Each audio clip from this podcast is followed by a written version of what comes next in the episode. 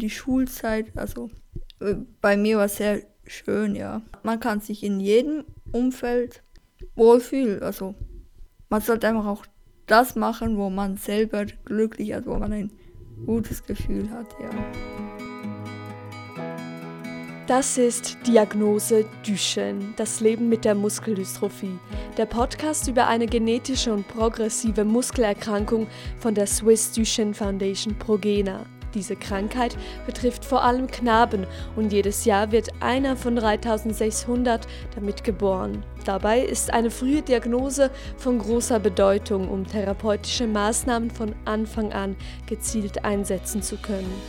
Mein Name ist Amila Regic und ich setze mich mit Betroffenen und Angehörigen hin und spreche über ihre alltäglichen Hürden, Hoffnungsschimmer und Lebensmottos. Dabei unterstützen mich auch Ärzte und Fachpersonal mit ihrem Wissen.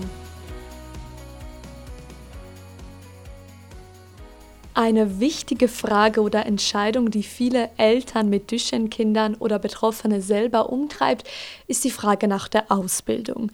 Schicke ich mein Kind in einen geschützten Rahmen, also in eine Sonderschule, wo es mit Gleichgesinnten behütet aufwachsen kann, oder schicke ich mein Kind in die Regelschule, wo es durchmischt mit allen Kindern konfrontiert wird? Wir wollen heute beide Perspektiven beleuchten. Ich habe einen Schüler der Regelschule hier und ich werde mit der Schulleiterin einer Sonderschule sprechen. Was ist wohl die bessere Entscheidung? Mit meinem ersten Gast habe ich das besprochen. Das ist Moritz. Er besucht die Regelschule. Ich bin Moritz Jossi, wohne in Faulensee und bin 15 Jahre alt. Ich gehe in die neunte Klasse und werde in einem halben Jahr komme ich aus der Schule raus. Also ich bin in einer Regelschule, dort wo auch die anderen Kinder hinkommen, die keine Behinderung haben. Du bist ja schon 15, das heißt, du bist lange in der Regelschule. Wie gefällt es dir dort ganz grundsätzlich? Mir gefällt es grundsätzlich sehr gut. In meiner Klasse fühle ich mich wohl. Für mich war es eigentlich immer klar, in die Regelschule zu gehen, ja. Und fühlst du dich dadurch manchmal speziell oder nicht groß? In manchen Situationen schon, aber eigentlich nicht. Wenn sich zum Beispiel die ganze Schule versammelt, da, weil der Schulleiter was sagen will, sitzen halt dann die alle und ich bin dann einfach höher als die anderen. Aber hast du dich mittlerweile daran gewöhnt oder, oder findest du es immer so etwas komisch und unangenehm? Habe mich eigentlich daran gewöhnt, ja. Wie sieht das in der Schule aus? Ähm, was ist so dein Lieblingsfach? Was machst du am liebsten? Eigentlich mache ich jedes Fach gerne. Am meisten mag ich aber immer noch die naturwissenschaftlichen Fächer. Kannst du dir auch vorstellen, später irgendetwas in diesem Bereich zu machen oder wie sieht es so aus? Was wäre so dein Traumberuf? Ich habe eigentlich keinen Traumberuf, weil ich halt auch selber wie weiß, weil ich sehr wenige Berufe nachher lernen kann. Also so eine richtige Lehre EFZ äh, kann ich mir eigentlich nicht vorstellen. Also ich werde nachher auf einen geschützten Rahmen wechseln. Aber dann Arztplatz sollte auch, also andere Leute sind mit Krankheiten, wo halt nicht der Leistungsdruck ist. Und wie sieht das so aus ähm, in der Regelschule? Ähm, wo war es für dich am Anfang vielleicht schwierig? Wo hattest du Mühe? Beim Wechsel von der Unterstufe auf die Oberstufe Stufe, weil ich halt in eine neue Klasse kam und neue Schule. Ja, halt neue Gesichter, die ich halt kennenlerne. Ja, das ist eigentlich das Einzige. Und könntest du dir auch vorstellen, weiter in die Schule zu gehen, also vielleicht mal ein Studium oder so? Ich gehe eigentlich sehr gerne in die Schule. Könnte ich mir schon vorstellen, aber ich merke auch selber, dass mich so die normale Schule jetzt schon zum Teil ziemlich anstrengt. Also zum Teil einfach die langen Unterrichtszeiten, dass ich halt an manchen Tagen bis 5, von 8 Uhr bis 5 Uhr Schule habe. Das ist halt einfach anstrengend, ja. Ähm, wenn du in der ähm, Schule bist, wie kann man sich das vorstellen? Hast du, bist du alleine dort oder hast du so eine Assistenz? Ich habe, also ich bin alleine in der Schule, aber eigentlich sozusagen kein Assistent, aber ich habe einen Freund, der sich um mich kümmert, also der mir den Laptop aufstellt, weil den, ich, den benutze ich zur Schule. Und so, ja, der mir auch die Jacke abzieht. Aber zu einer Zeit ging ich im letzten Jahr nicht in die Schule, da blieb ich ganz allein als zu Hause, dass ich mich nicht anstecke, ja. Was hättest du jetzt für Tipps, wenn dich so ähm, Düstern-Jungs fragen würden, ob sie eher eben in die Regelschule oder in die Sonderschule gehen sollen? Weil viele haben vielleicht auch Angst, dass sie nicht akzeptiert werden oder dass, dass die anderen denken, sie wären speziell in Anführungs- und Schlusszeichen. Was, was würdest du denen auf den Weg geben? Einmal, dass es so viel Glück halt wie ist, in was für eine Klasse man kommt, ob die Leute einen akzeptieren oder nicht, aber äh, ich war eigentlich schon in jede Klasse gut in, integriert, kommt aber manchmal halt auch auf die Lehrperson drauf an. Man sollte einfach auch das machen, wo man selber glücklich ist, wo man ein gutes Gefühl hat, ja. Das heißt, man soll viel mehr auf sich hören, ob man sich wohlfühlt in der Klasse und nicht schauen, was die anderen dazu meinen. Dass man auf sich selbst hören soll, ob man jetzt den Druck in der Schule hat, ob man den standhält oder nicht. Das, jeder muss das für sich selber entscheiden, wo er will und also. Also bei mir klappt alles gut. Also manchmal, so bei Ausflügen läuft nicht mal läuft nicht immer alles glatt. Das gibt dann manchmal lustige Situationen. Äh, wenn man zum Beispiel mit dem Zug reist, dann tue mich halt die Lehrperson nicht immer bei der SWB anmelden und dann gibt es manchmal so lustige Situationen, dass ich nicht in den Zug komme. Ja. Aber sonst würde ich sagen, die Schulzeit, also äh, bei mir war sehr schön, ja.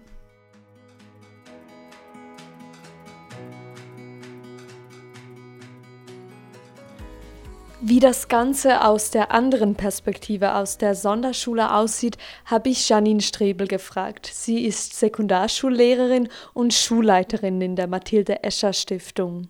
Ich habe sie zunächst nach ihrem Schulmotto und ihrer Schulphilosophie gefragt. Uns als Schulteam unterstützt eigentlich sehr, dass wir so lösungs- und ressourcenorientiert arbeiten. Also eben die meisten im Team haben dazu auch eine Weiterbildung besucht und das ist uns wirklich ein groß, ganz großes Anliegen, dass wir wirklich mit den Schülern schauen, äh, wo sind Ressourcen, die sie haben und wie schaffen wir, äh, wie können wir gemeinsam Lösungen finden oder sie unterstützen, diese vielleicht mit der, mit der Zeit auch selber zu finden was kannst du, was, ja, das kannst du auch, ich sehe, das kannst du auch. Und dass sie selber lernen, eigentlich zu sehen, das sind meine Stärken, das kann ich gut, das kann ich selber, da brauche ich keine Hilfe. Wie siehst du das aber ganz grundsätzlich? Wo hat es Unterschiede, vielleicht auch gleich auf deiner Stufe, wo du unterrichtest? Wenn jetzt jemand auch in der Schule integriert ist, dann wird er die neun oder elf Schuljahre machen, die offiziell, und dann ist fertig. Und ich denke, auf das muss man vorbereitet sein, weil das ist ziemlich ein abrupter Wechsel, äh, je nachdem, wenn vielleicht die, ein Jugendlicher auch noch nicht so weit ist. Da. Und ja, dass man da genügend früh daran denkt und auch vielleicht bei der IV-Berufsberatung schon Kontakte schafft, dass man da wirklich Unterstützung bekommt. Weil bei uns sind die Schüler also gut begleitet, also in diesem System, also dass sich hier äh, auch berufliche Perspektiven, denke ich, sich äh, erarbeiten können, die wirklich auf sie zugeschnitten sind und auch, dass vielleicht auch klar darüber gesprochen wird, die Wahl ist sehr eingeschränkt und denke, das ist aber gleich auch in der Regelschule. Wenn du hier das beschreibst, wie das hier genau aussieht, ihr seid ja hier nicht die Regelschule in dem Sinn. Wie, wie funktioniert hier der Unterricht? Ist das speziell? Sind das alles Kinder mit Duchenne? Sind das Kinder mit verschiedenen Muskeldystrophien? Wie sieht das aus? In der Klasse sind sie teilweise gemischt. Also es kommt je nach die Zusammensetzung darauf an. Und wir haben auch also Kinder und Jugendliche, die äh, nicht einen Muskelschwund haben, sondern irgendwelche andere körperlichen Einschränkungen und die deshalb bei uns sind. Jemand geht in die normale Regelschule bis zu der Sekundarstufe und jemand besucht hier die Schule. Hast du das Gefühl, dass das irgendwie dann anders abläuft oder auf was, auf was kommt es drauf an, wenn jemand jetzt zum Beispiel die Regelschule besucht, dass er eben, du hast gesagt, gut integriert ist? Gibt es sonst noch Punkte? Was häufig halt ein Grund ist, wenn ein Kind vom Verhalten her auffällig wird in der Schule, dann kann es problematisch werden, also zusätzlich zum Duschen. Eine Zweitdiagnose? Ja, genau dann wird natürlich wie dieses Teil wird dann wie dominanter und hat mehr Einfluss. Es kann auch sein, dass jemand psychisch das nicht mehr aushält in der Regelschule, weil immer ist er, dies hat eine Sonderregelung, immer bei ihm ist es anders.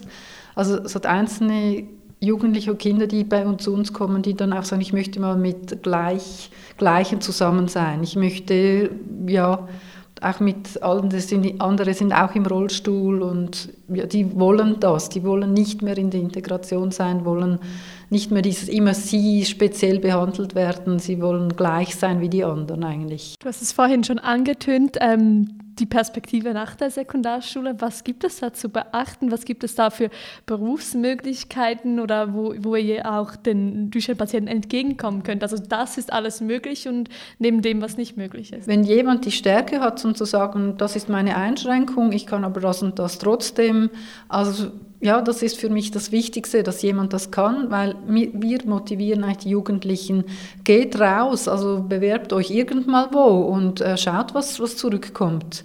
Also ja, klar, bei gewissen ist das Schulische eine Grenze, aber dort, wo das nicht ist, also diese motivieren wir eigentlich da rauszugehen. Ich weiß aber auch, dass für viele ist das sehr schwierig dann, weil sie merken, sie müssen mit Absagen rechnen und da braucht es... Ähm, sehr viel Standfestigkeit auch und Durchhaltewille, dass man das durchsteht. Gibt es da so konkrete Berufsgruppen? Wie kann man sich das vorstellen, wo vielleicht die Mehrheit hingeht oder kann man das gar nicht sagen? Also ich denke, Möglichkeiten bestehen natürlich überall, wo Sachen am Computer gemacht werden können.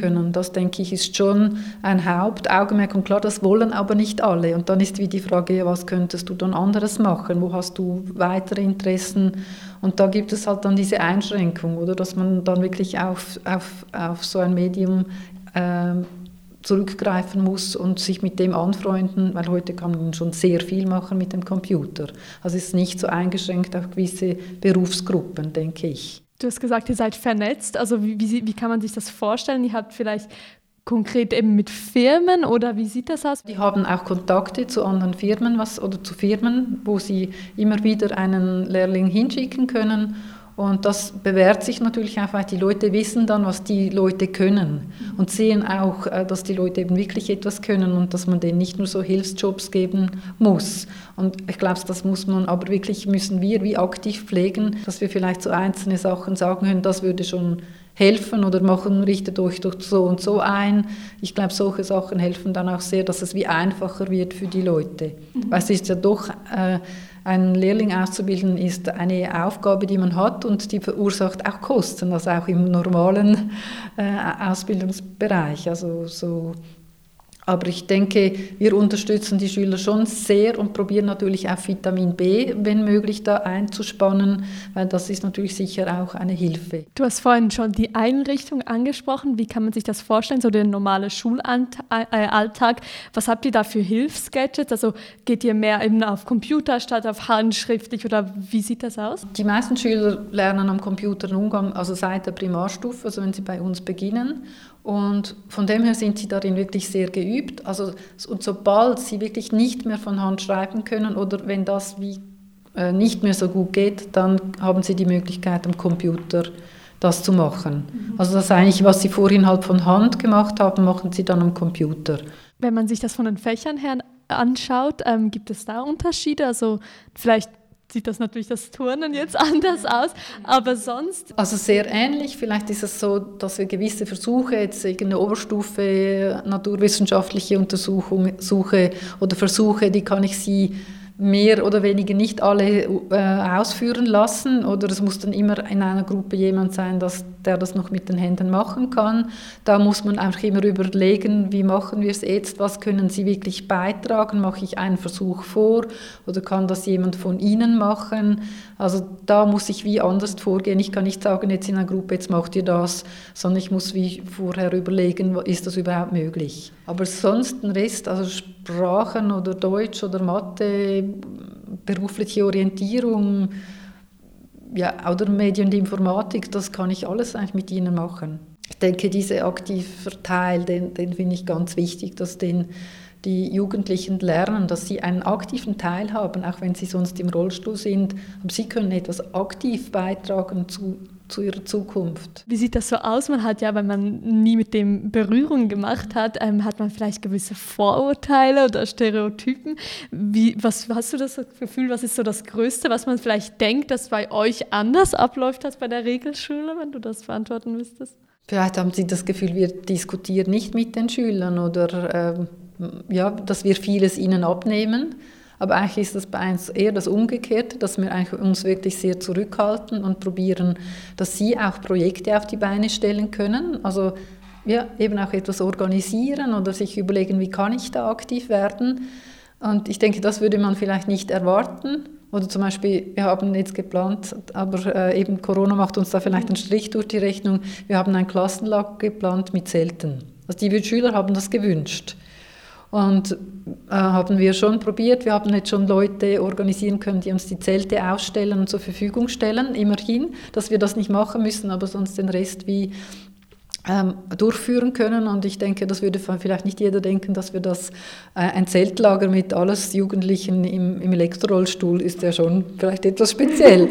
Aber wir probieren auch da Sachen, die vielleicht denken, nein, das geht nicht, dass wir da sie auch motivieren. Wenn ihr bereit seid, wir unterstützen euch. Vielleicht denkt man auch, dass wir dann nichts probieren und wir gehen vielleicht mal in den Wald und, und irgend, ja, Sachen, die für die, jemand denkt, oh nein, das ist aber sehr gefährlich.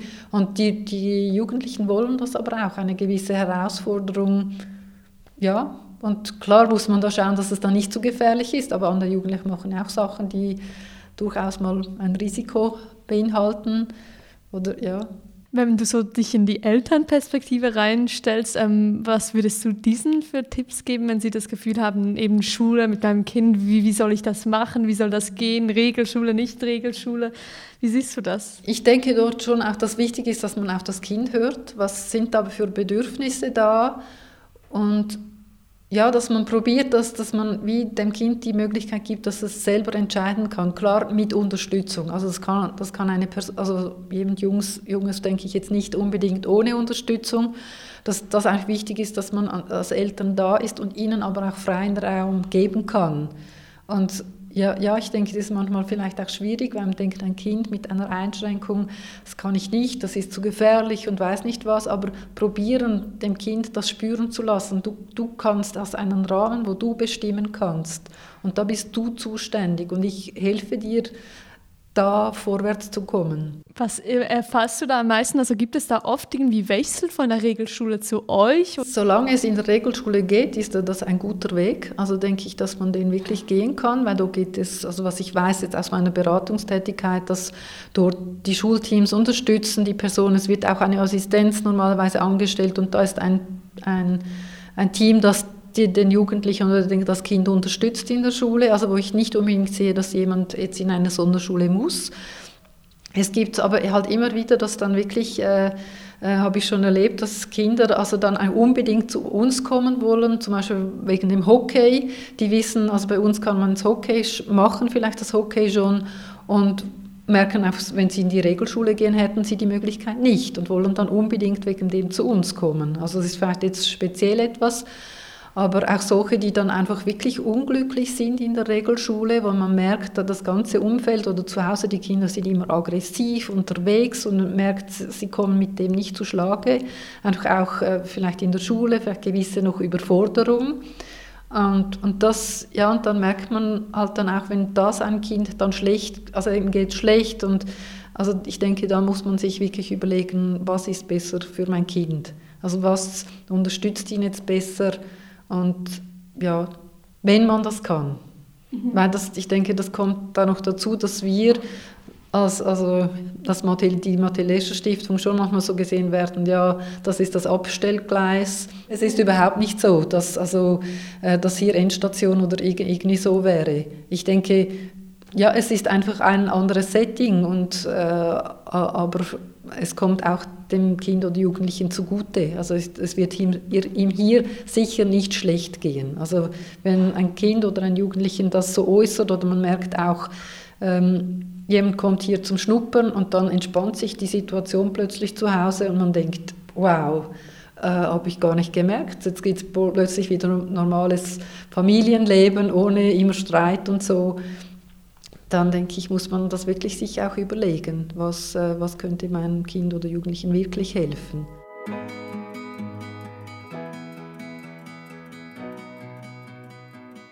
Diese Episode wurde von den Podcast-Schmieden produziert und von den PTC Therapeutics finanziell unterstützt. Weitere Folgen gibt es auf Spotify, Apple Podcasts und progena.ch der Swiss Duchenne Foundation.